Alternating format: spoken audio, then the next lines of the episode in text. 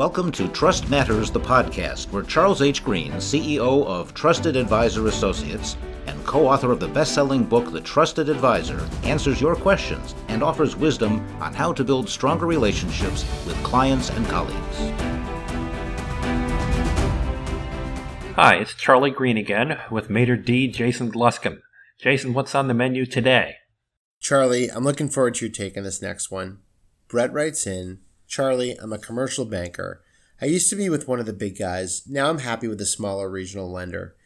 I've successfully focused on one vertical customer segment dentists. See, I help a lot of young dentists purchase their first practice. I help them figure out their needs for accounting, real estate, and marketing, as well, of course, with loans. They trust me to have their backs. I know their business well, and I keep long term relationships.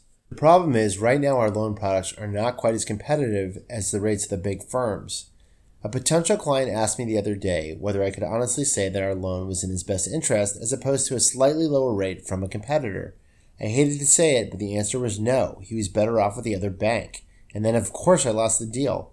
I want my clients to trust me, and I do have their best interest at heart, but I also can't afford to lose all this business. See, I'm in a true dilemma here. Got any advice?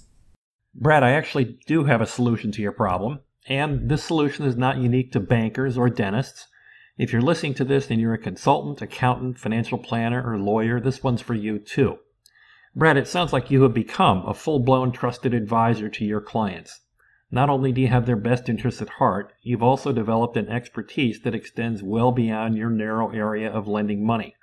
You're giving financial, valuable advice, not just financial, to new business owners. You're helping them save bundles by helping them make intelligent decisions about IT systems, bookkeeping, accounting vendors.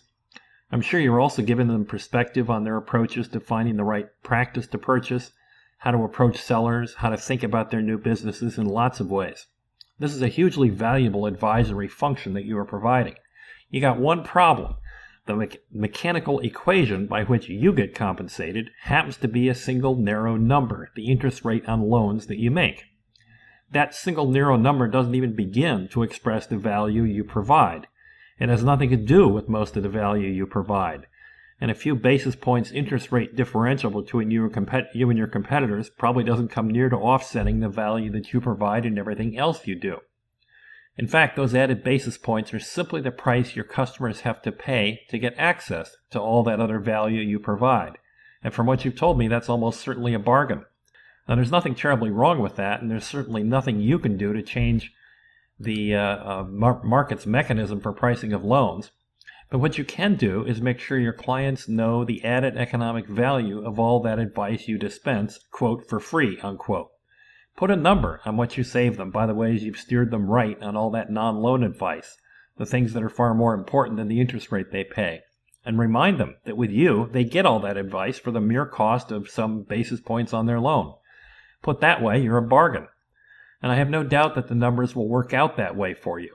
Being a trusted advisor is very valuable to your clients. You just have to remind them once in a while that value is not measured by the mechanical price formula you happen to use in invoicing them. Now, some of you listening to this advice may be wondering what's to prevent the client from taking that free advice and then running away to another lender for the actual loan. Won't a lot of people just take the free advice and the lower interest rate? Well, here's the key. I'm assuming from what Brett told me that he is not a one trick pony. He knows lots of things that are helpful to the client. If the client doesn't do business with him, the well dries up. He's no longer available to them.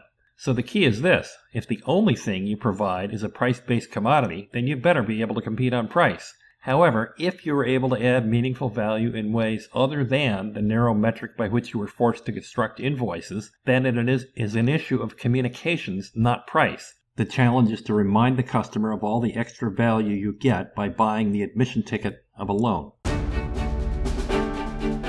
You've been listening to the Trust Matters podcast with Charles H. Green. Send us your questions about trust, relationships, and business at podcast at trustedadvisor.com. And visit trustedadvisor.com for tons of free articles, videos, and more.